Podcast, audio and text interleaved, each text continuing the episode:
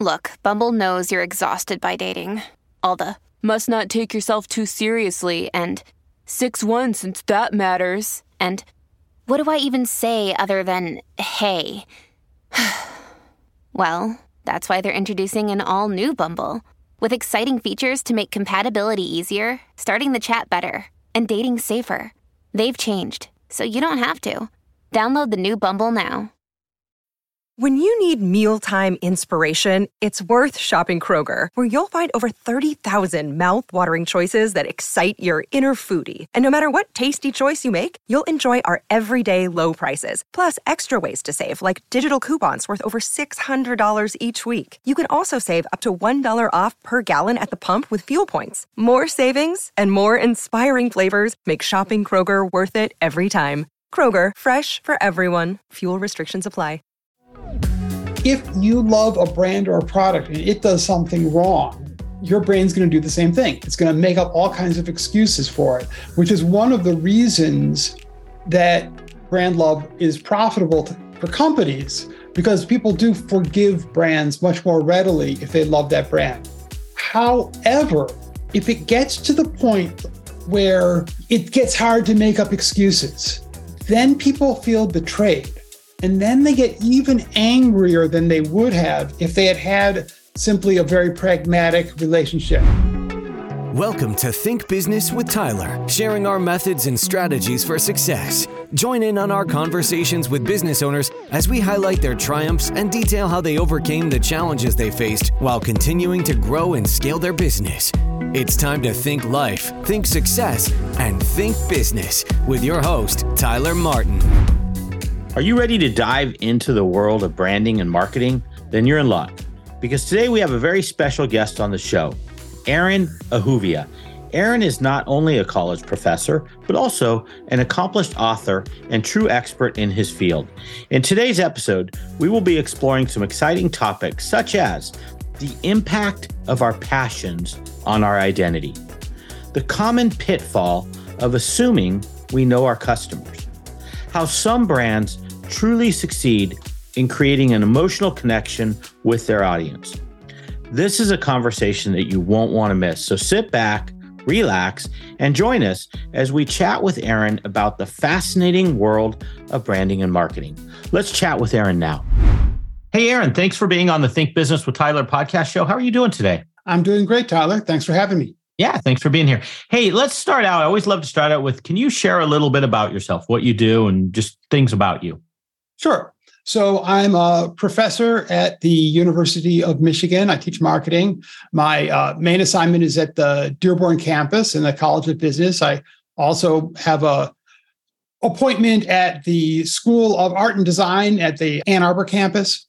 Well, I study brand love. I actually was the first person to study that topic seriously from a scientific perspective many years ago, and I'm very associated with that. Um, so I'm kind of the brand love guy and that translates into both like creative processes or how do you make products that people will love as well as from a branding uh, positioning perspective how do you generate brand love in your marketing communications and in the sort of overall positioning of the brand very cool now you're also an author and you have a, a great book i read it it's called the things we love and I wanted to get into that at first. What caused you to write this book? Like, what, was your, what were you hoping to accomplish when you started the journey? As I mentioned, I've been doing a lot of sort of high level scientific research. I've been really pleased. You know, when I wrote the, the first paper on this 30 years ago, there was one paper. And now you put it into Google Scholar, you put in brand love, I get 14,000 plus different papers by different academics on the topic. So it's really caught on, and there's a lot of interest in industry and in academia about it. But I wanted to get something that was more accurate out to the general public. There's a lot of stuff out there. Love is one of these topics that everyone feels they they have a, a point of view on, which is great. You should all have a point of view on love. Absolutely. You should also have a point of view on what team is going to win the Super Bowl. You know, that's also something you can have a point of view on. But uh, we don't, you know, our point of views sometimes are not based on that much. And I really wanted to connect into what this now rather abundant scientific literature has to say on this. And there's some really surprising things that people miss and that are sort of fundamental misunderstandings that come up again and again and when when when people talk about this. So let's start with defining what is a thing for the purpose of this book and just brand in general. Right. So for the purpose of the book, the book casts a big net. So the book is the fundamental psychology that lies behind brand love, but it's not limited to brands in any way, shape, or form. The book talks about objects that you love, hobbies that you love, activities, places, nature, the, and brands and products and everything else. The core psychology from your brain's perspective it doesn't matter if you love a loaf of bread that you made in your kitchen or you love a loaf of bread that you bought at a bakery. You're still you know loving a loaf of bread. So from a, a, business perspective it really does provide the the core insights that you need to understand what's going on. But i also wanted really to make it something that would be fun to read and that would interest people who weren't just business people so if you're someone who's a gardener and you want to know why do I love gardening so much? Why do I love golf so much? Whatever the heck it is that you love to do, you can find that in there too. And it talks about why people love music and food and wine and clothing and all kinds of sports and pets and all sorts of stuff. Yeah, I loved reading. Just to your point, like I'm going to jump ahead. I was going to talk about the dog one. Like for me, that probably resonated the most, just in the sense that I'm a big dog person. Can you talk a little bit about you talk about people that own big dogs or small dogs, and maybe what it might imply about them as owners of the, those size dogs?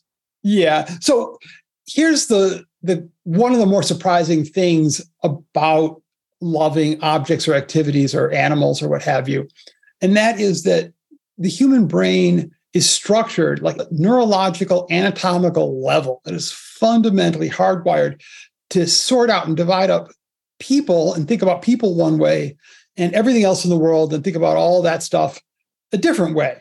And loving something, love is kind of reserved for the people way of thinking about things. We do love all sorts of things, including our pets. But whenever we love something, it's because our brain is taking it and making it an honorary person. So if you love your car, your brain is kind of thinking about your car as if it was a person. And if you love your dog, it's because your brain is kind of thinking about your dog as if it was a person. And for dogs and cats and other pets, it's really easy to do this because they just they look like people and they kind of act like people and we definitely treat them. I know a lot of dog lovers including myself i have these long conversations with my dog that of course the dog has no idea what i'm talking about. I have a friend who describes this and she says i like talking to myself when my dog is in the room. I don't like talking to myself when my dog isn't in the room. So yeah it's very much like that. However people relate to dogs differently and there is you know some actual research on this with small dogs versus big dogs and for the most part, people who have smaller dogs, your brain unconsciously is thinking about that dog as if it was a child. And if you've got a larger dog, unconsciously again, your brain is thinking about that dog as if it was a friend.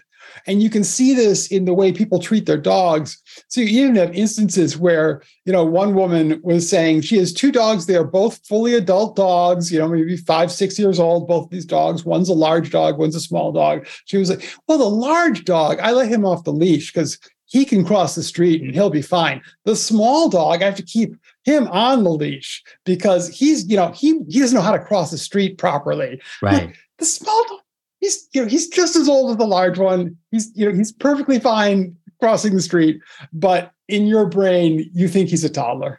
Right, right. It's interesting. Some of those examples I don't necessarily connect with like on a personal level, but I do agree like like for me, I'm big dogs there is like this element of surrogate friendship, I guess I would say, because they're bigger and they're more independent. I they're you're not as coddling them as much as maybe you might a small dog. So I do kind of see the research. It's it's fascinating to me. There were actually several things. You know, another thing you talked about that I thought was interesting is when a product becomes so embedded in your life you cross the line almost where it becomes a part of you in a way. Like you used an iPhone example where you were holding the iPhone, and I think that's what you meant by it. You were watching a movie, and you're like, "Where's my iPhone?" And I, we've all done that, and it, it becomes such a part of your life. It's almost like connected to you in a way.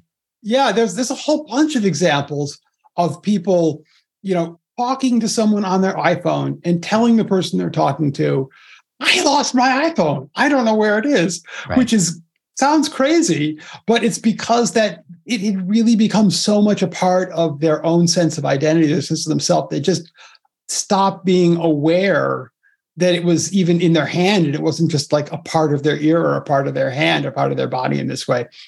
And that's, it turns out, actually a core mechanism to everything that we love.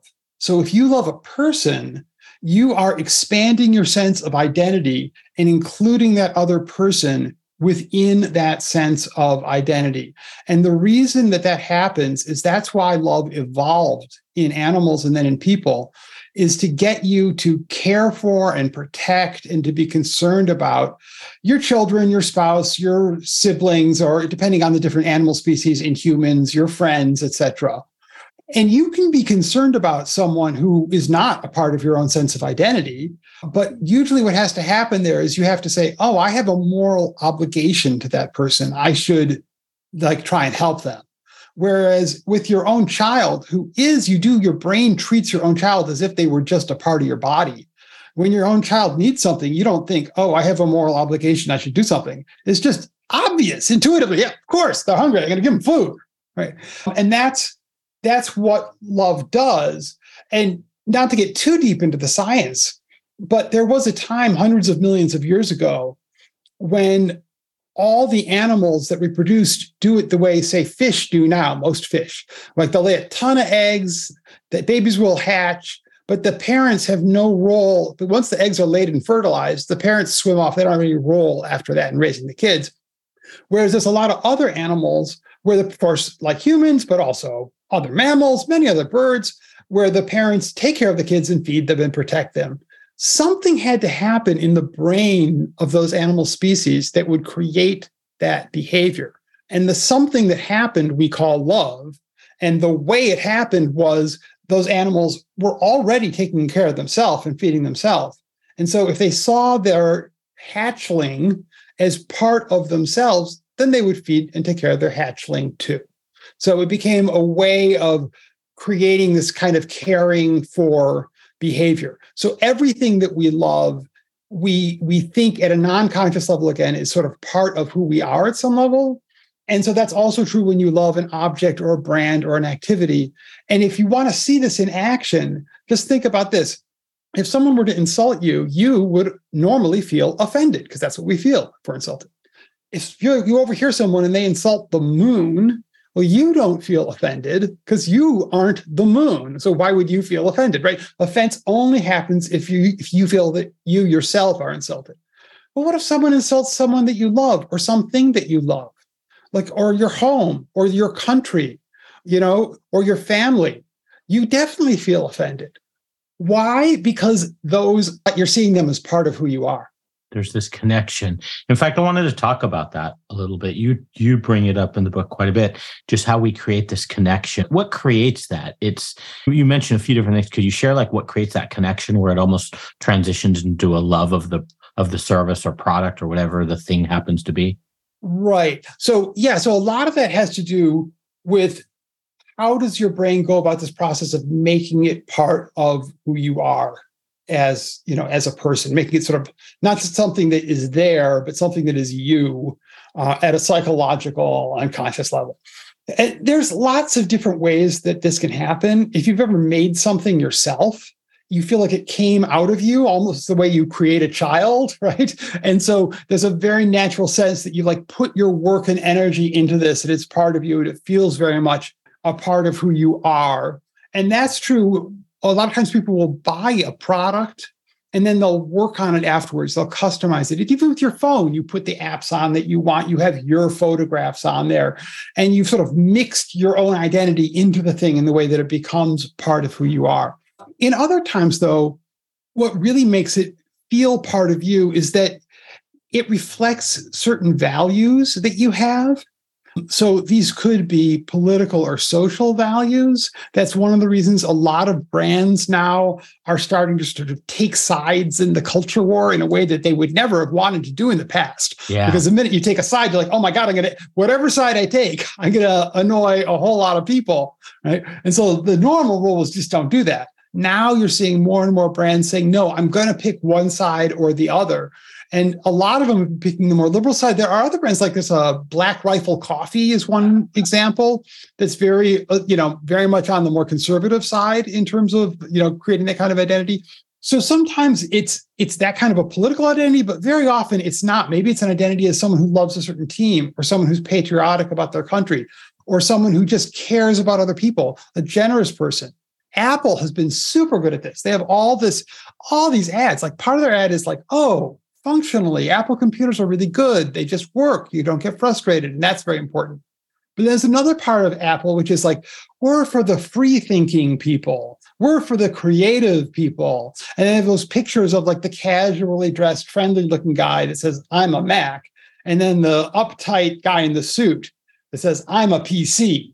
So it's very much, you know, and then the, you as the reader look at that and Apple guessed correctly that more computer owners would, would uh, want to be seen as the casual guy than the guy in the business suit, which is also interesting because it probably wouldn't have been true a certain number of years ago. Right, right. but but yeah, so they want that kind of identity. So one of the ways that brands generate love for their product is by having it fit with some sort of values or other kind of an identity that the consumer has. And there's there's lots of other things there that, that we could go into too, but that that's a, a good start. So most of my audience is business owners. Oftentimes they're running businesses around one to 10 million in revenue. So I'd, I'd like to see if we could frame some of what the takeaways could be from a business owner standpoint. Is there anything that you could synthesize in terms of if you were reading this book or just the, the topic of it, what could a business owner take away? Like what what could they say, hey, this would be something that I should be thinking about my own business?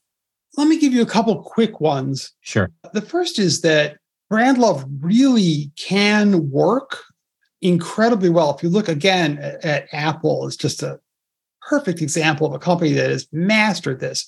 And it's, it is by far the most loved brand in America. And it's also the world's most profitable company. And so if you have any doubt that this can work, just you know, look at Apple. However, it's not the right approach for every company in order for people to develop these kinds of connections with a brand, the person has to care a certain amount about the brand. If you're selling a product that people just don't care that much about, they just they, they want quality, convenience, and price, then you compete on quality, convenience, and price.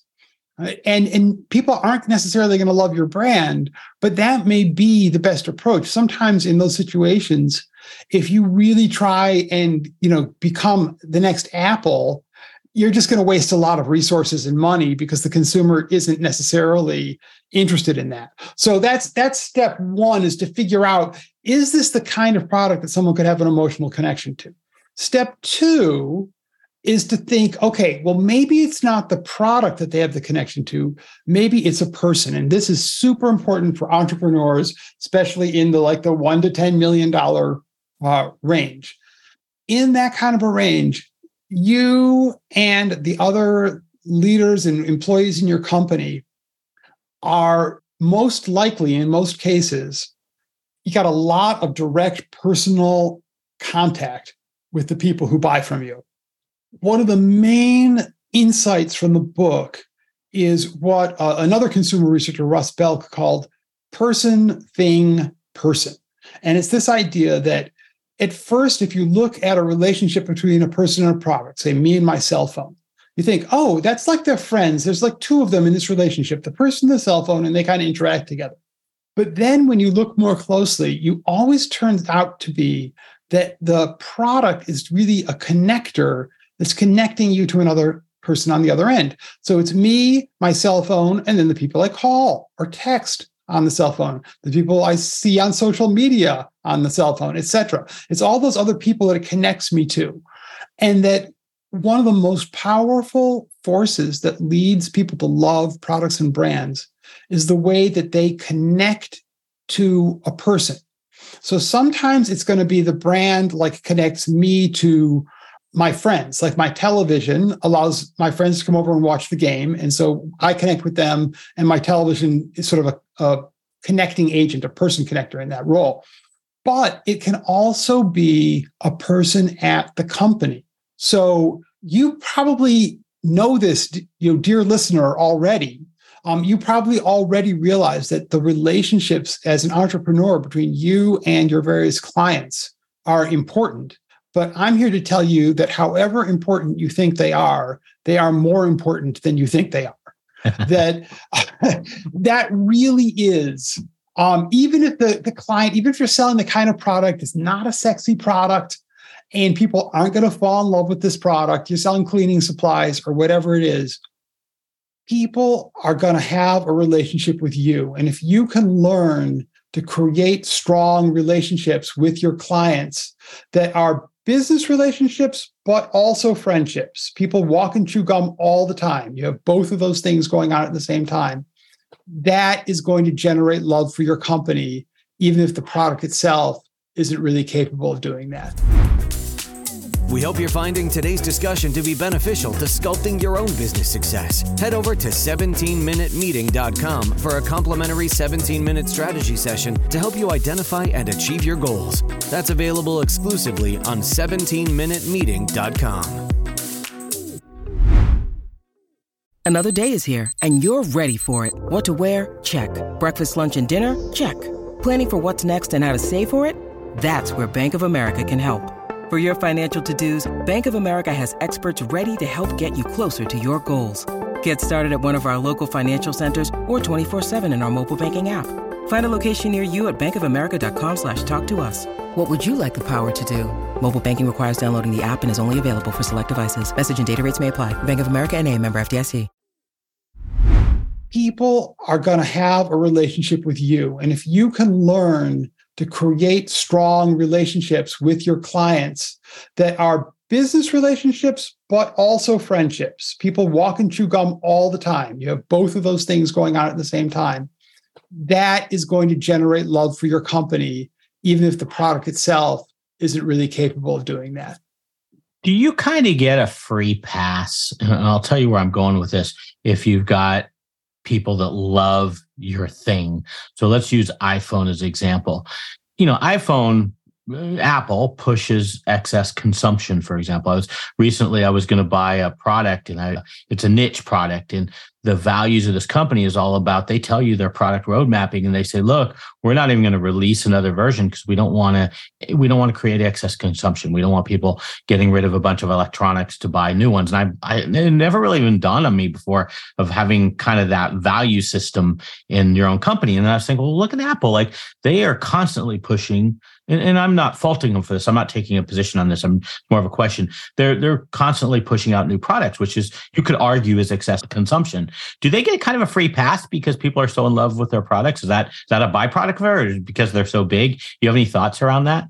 It's it's a little bit complicated. Okay. So if you love something, it becomes part of your own identity. There are certain inherent built-in biases that people have about themselves and so if something is part of you, those biases apply.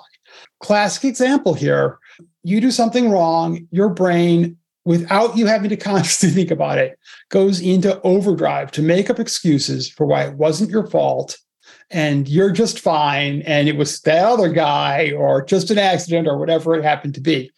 If you love a brand or a product and it does something wrong, your brain's going to do the same thing. It's going to make up all kinds of excuses for it, which is one of the reasons that brand love is profitable to, for companies because people do forgive brands much more readily if they love that brand.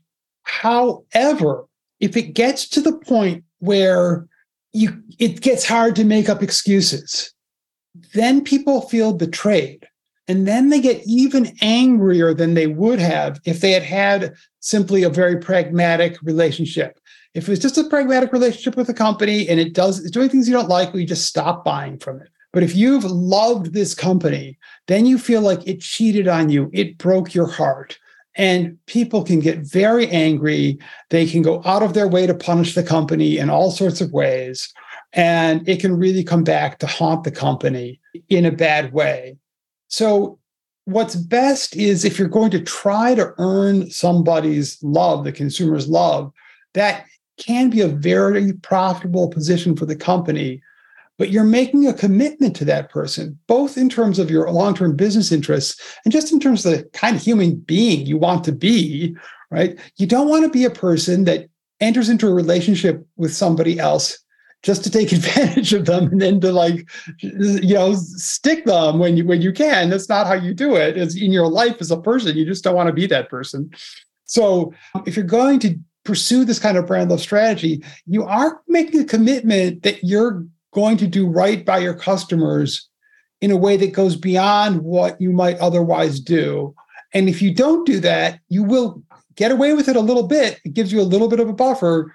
But if you do it too much, boy, you can really get stung.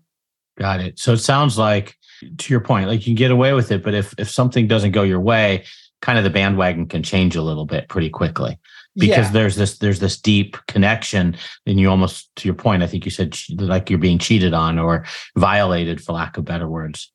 Right. Got it. Interesting. When it gets to the overconsumption thing here's a little interesting twist which is loving things can lead to both reduced consumption and increased consumption depending on what you love and why you love it.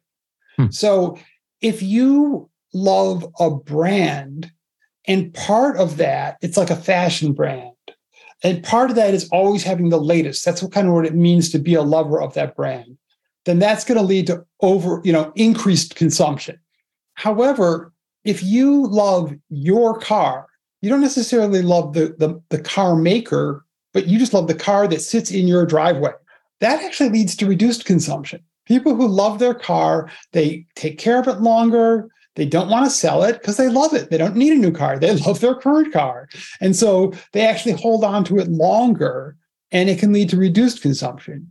And that may sound like a bad thing for the company, but it actually could be very profitable for the company because all the time that they're holding on to their car, they are telling everyone who will listen and many people who won't listen about how uh-huh. wonderful their car is and how fantastic it is. And you can really you can end up selling more cars in the long run because people are just so in love with and excited about the car uh, that they have. It's almost like a walking billboard. Yeah. Yeah yeah. So hey in terms of uh, the book going back to the book when you started writing the book and when you ended up was there anything that you took away that either caught you off guard or what you expected and what you ended with was totally different anything that ended up uh, surprising to you i guess is what i would say yeah now this i it took me 10 years to write this book Wow. So this is an insight I had maybe nine years ago, but but it was a big insight, and it's the core of the book.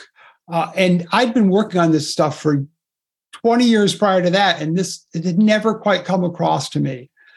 It really is that the human brain sorts out things that are people from everything else, and that love is part of the thought processes and part of the brain that deals with people.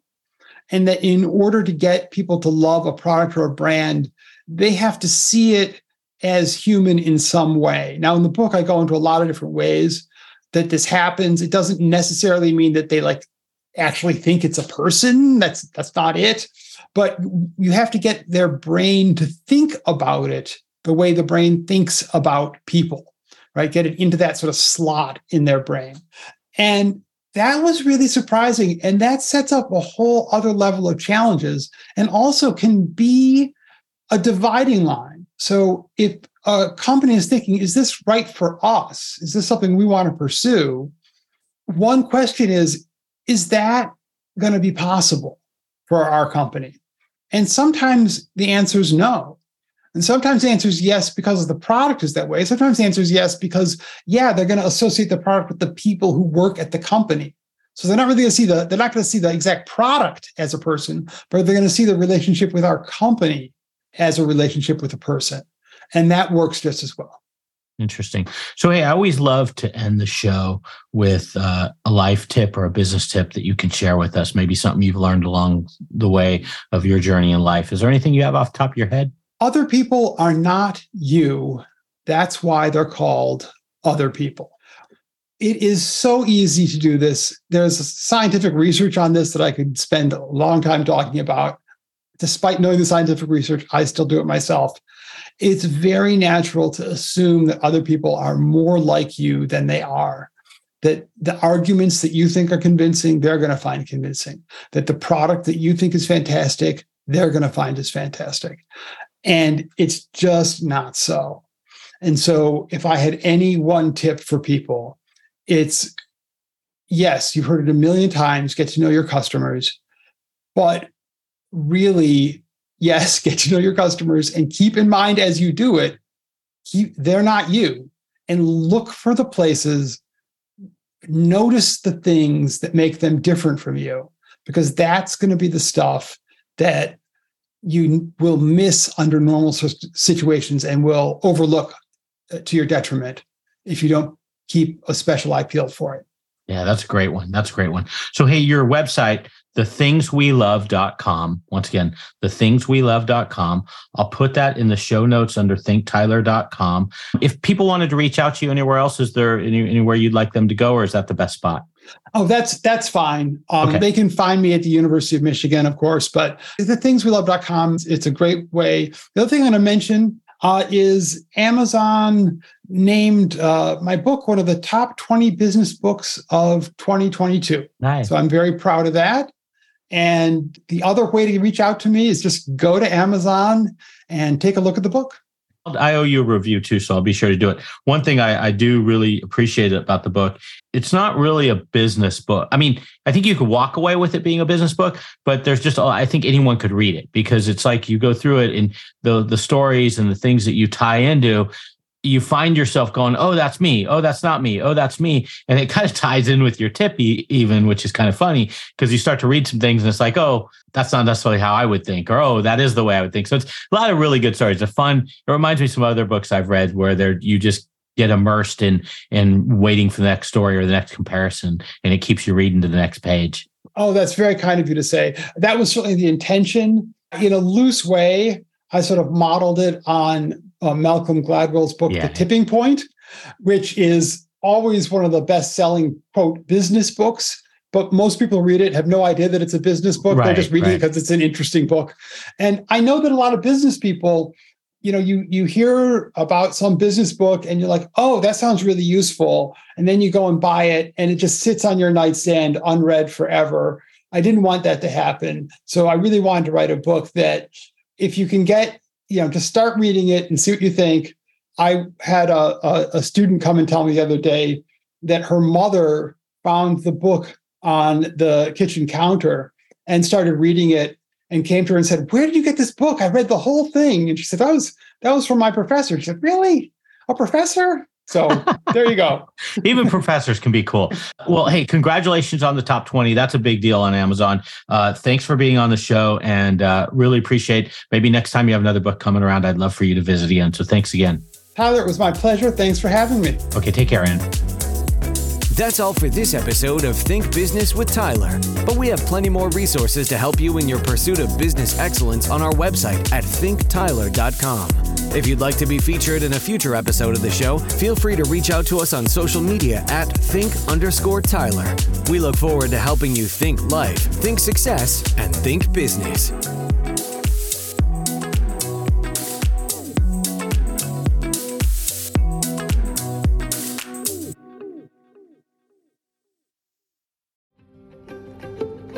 Have you ever wondered what actually happens in Congress every day? Stay informed on Capitol Hill's daily happenings with a concise, factual summary of the Senate and House of Representatives' activities from the previous session, free from bias, on the Congressional Record Daily Digest podcast. Subscribe on your favorite podcast platform and discover the process from the heart of U.S. politics. The Congressional Record Daily Digest, an Electricast production.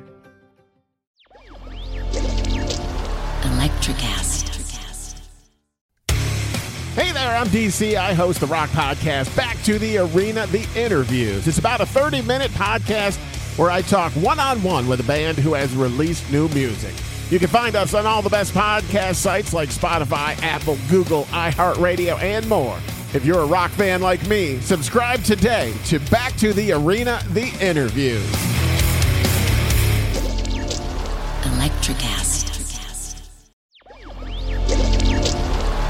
Electricast. Electricast.